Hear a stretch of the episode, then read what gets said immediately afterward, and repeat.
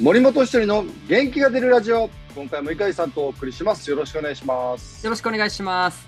さあひとりさんもうプロ野球もレギュラーシーズンは終盤ということになってね、はい、もういろいろな、えー、それぞれのチーム引きこもごもありますけれども。あそうなんですよね。まあこの時期といえば、うん、まあ、この優勝とかね。はい。えー、クライマックス2位だとか3位だとか、まあ、そういうこう順位が決まってくる嬉しいニュースがある一方で、逆にこう、僕もね、えー、この時期になるといろんなこう、電話、スマホが鳴ったりですね、メールが来たりして、はい、まあ、この休会を去らなくてはいけないというね、報告を受けたりする。うん、はい。まあ、そういう時期でもあるんですけどね。ああ、そうですよね。ファイターズも、うん、えー、球団からも正式に発表されましたけど、木村文和選手、それから谷地亮太選手も現役引退ということもね、はい、発表されましたけど、そうなんですね。で、まあ、あの、球場に挨拶来たりして、で、木村君なんかはね、特に今年は、えー、一軍がなかったのかな。まあ、怪我に苦しんで、えー、まあ、本人も続けたい思いもあったけど、うん、区切りをつけた方がという決断だと思うんですけど、はい。まあ、そのあたりはね、まあ、本人が決めることでで、僕もライオンズで一緒にプレーした中でしたから、はい。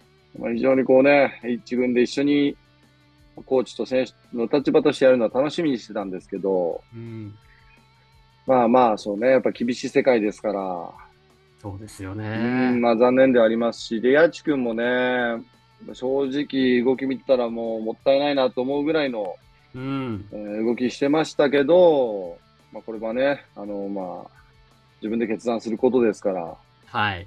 えー、まあそういう時期なんですよね。で、他チームからも連絡来ますし、ああ、そうですか。そうそう、このね、秋のね、まだ残暑厳しいんですけど、関東は。うん、でも、これね、結構こう涼しくなってくると、結構会話になるのは、なんか寂しい時期になってきたねっていうのはね。ああ、そうなんですね。毎年ですね、こう秋風受けるとね、ああ、この時期かっていう、まあ僕も現役で17年やってて、はい。で、まあ僕自身ももちろん戦力外経験しましたけど、長いことやると毎年10人ぐらい辞めていく選手がこの時期からこう出てくるんで、うんまあ、どうしても、ね、優勝でわーって盛り上がるっていうのももちろんいいんですけどね、なんかこう、はい、寂しさのある、そうかそうか。うん、なんかこの時期に、なんか四季を感じるじゃないんですけど、はい。野球界の季節を感じるっていう時期かもしれないですね。ああ、そうですか。じゃあちょっとこの時期、携帯になるとドキッとするというか。うん、まあもちろんね、ニュースよりも先に連絡もらうんで、うん。ああ、そうか。でもなった瞬間、そういうことかってやっぱ思いますよね。ああ、そうなんですね。やっぱりね、うん、プロの世界っていうのは本当にこの、ね、厳しい世界なんだなと改めて感じますけど、うん、そね、その中でね、まあ、あのそういうふうに球界を去る人もいれば、まあ嬉しいニュースがある球団もいるわけですけど、はい、やっぱり、ひとりさん、今シーズンはなんといっても、やっぱり阪神、このね、18年ぶりのあれは、やはり、ちょっと欠かせない話題なのかなと思いますけど。強かったですね。で、強かったですね。まあ、何年ぶり ?18 年ぶり ?18 年ぶりです。はい、いやいや、おめでとうございます。うん、ものすごい盛り上がりで、しかも優勝が決まったゲームが、甲子園での巨人戦で、うん、もうあの最後のフライアウト取った瞬間の歓声はテレビ通してもものすごい音でしたからね。ねえ。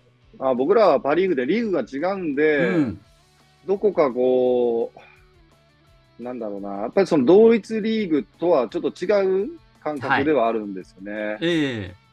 ー、まあ、あの日本シリーズでもちろん戦い合うんですけど、まあ、交流戦もありますけど、うん、基本はやっぱりまずはリーグ優勝なんで、はい、あまあそのセ・リーグではもうタイガースが抜けてたんだなっていうのを改めて実感はしましたけど、うんまあ、今度パ・リーグで言ったらね、バファローズがもう、そうですね。これ放送するときにはもう多分決まってるのかな。まあ、バファローズもね、やっぱ今シーズン非常に強いですし、うん、まあそ、それと同時にやっぱ悔しさはもちろんありますよね。うん、そうなんですね。まあ、ただやっぱりこの素人目に見てもですね、阪神っていうチーム自体は、なんかやっぱりちょっと特別な感じがするというか、盛り上がり方の凄さとか、またなんか他のチームとは違う不思議な魅力を持ったチームなのかなというふうに感じるんですけど、ひとりさんはどんなふうに感じてらっしゃいますか？うん、そうですね。まあこれ言い方、言い回しがどうか合ってるかどうかわかんないんですけど、はい、まあ、タイガースのファンはやっぱ根強い。根強い。非常に根強いイメージがあって、まあ歴史のあるチームであると思うんですけど、はい。なんだろうなもう勝っても負けてもタイガースっていう印象なんですよ。うん、はい。だから、まあ、タイガースもね、優勝の回数はね、そんなにこう歴史の割には多くないんですよね。うん、だけど、これね、タイガース戦って、どこの試合、どこの球場で試合やっても、ものすごいタイガースファンが多いんですよ。ああ、やっぱりそうなんですね。北海道で試合やっても、はい。その、まあ、タイガースって一応ね、あの、一応とか関西の本拠地のチームなのに、はい。例えば広島戦とか、沖縄でやっても、はい。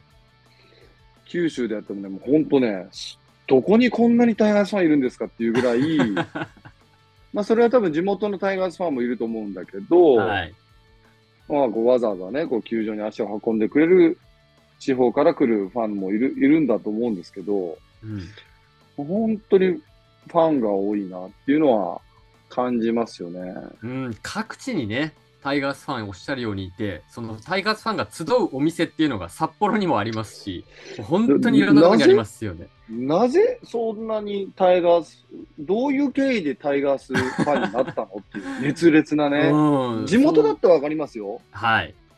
だけどね、北海道でも本当に根強いし、うん、なんか、え、な、ホームグラウンド、これタイガースのホームグラウンドって思うぐらい今シーズンのエスコンでね、すごい応援でしたよ。もう圧倒されてましたよ、北海道の皆さん、ファイターズファンは。そうか、そうか。やっぱり相手チームのファンに対してもプレッシャーがかかるんですね。多分、交流戦、今年エスコンでやった時の、はい、初回の応援で、うん、え？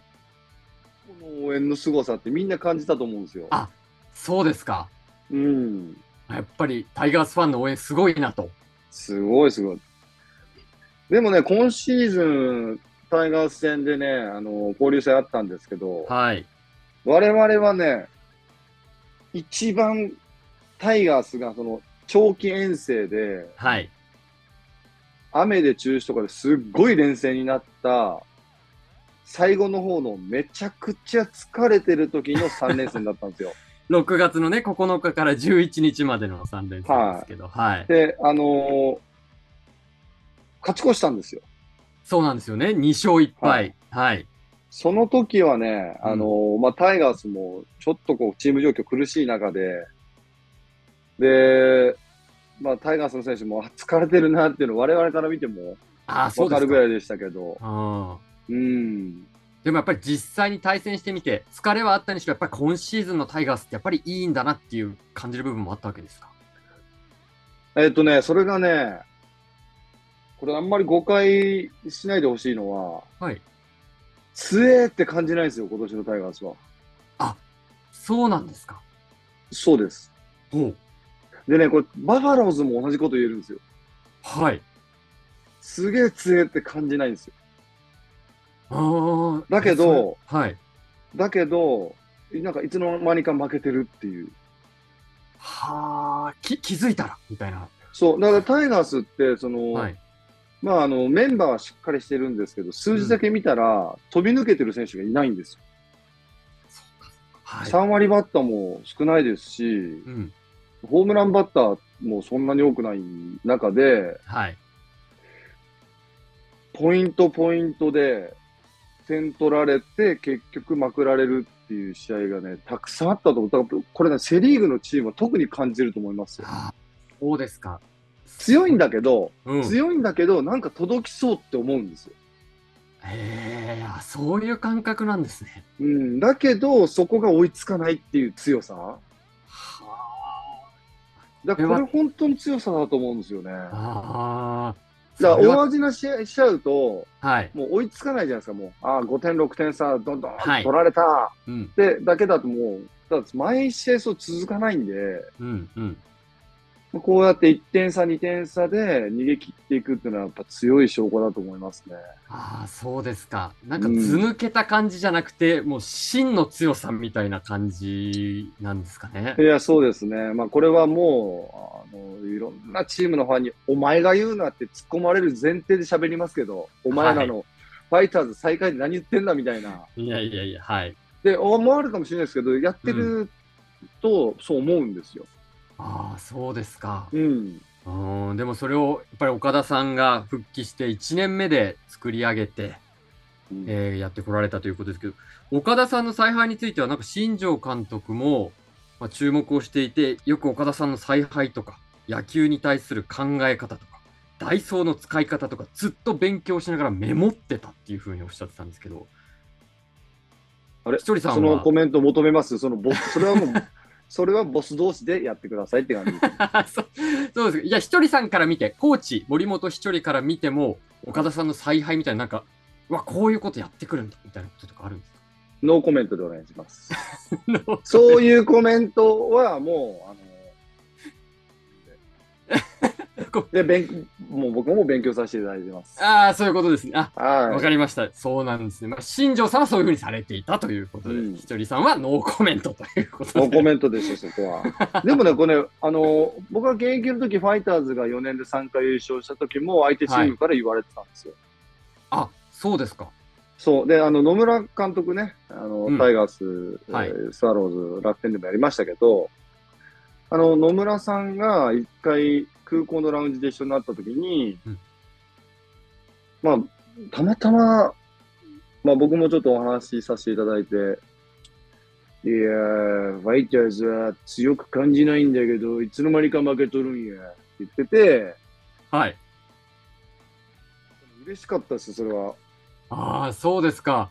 すごいクオリティ高いものまねと表情で、あの音声だから映ってないけど、表情もね、ちゃんと野村さんでしたね。いや、そうなんですよ。でもまあ、それおっしゃって、そうそうおや、おっしゃってくれてて、でもまあ、その当時、ファイターズ強かった時は、あの、その細かいことを当たり前にやってたというかね。はい。まあ、その辺は自分たちでも意識してたところがあったんで、うん。まあ、きっとタイガースもそういう細かい、えー、守るところの1点で取るところの1点を取ることの強さだとは思うんですよね。ああ、そうなんですね。うん。やっぱりそういうふうにやってるひとりさん、対戦してるひとりさんが感じるっていうことは、やっぱり阪神の強さっていうか、真のプロ野球チームの強さっていうのはそういうところにあるんですね。そう。だからあの我々もこうタイガースの野球をそのまま真似するんではなく、タイガースのそのいいところ、はい、1点を守るとか、1点を最低でも取っていくっていう野球は、我々もこう取り入れていかなければいけないし、それは見習っていきたいなっていうふうに感じましたけど、まあ、今回はね、タイガースの優勝ということで、タイガースの強さに迫ってまいりました。ということで、井川さん、今回もありがとうございました。ありがとうございました。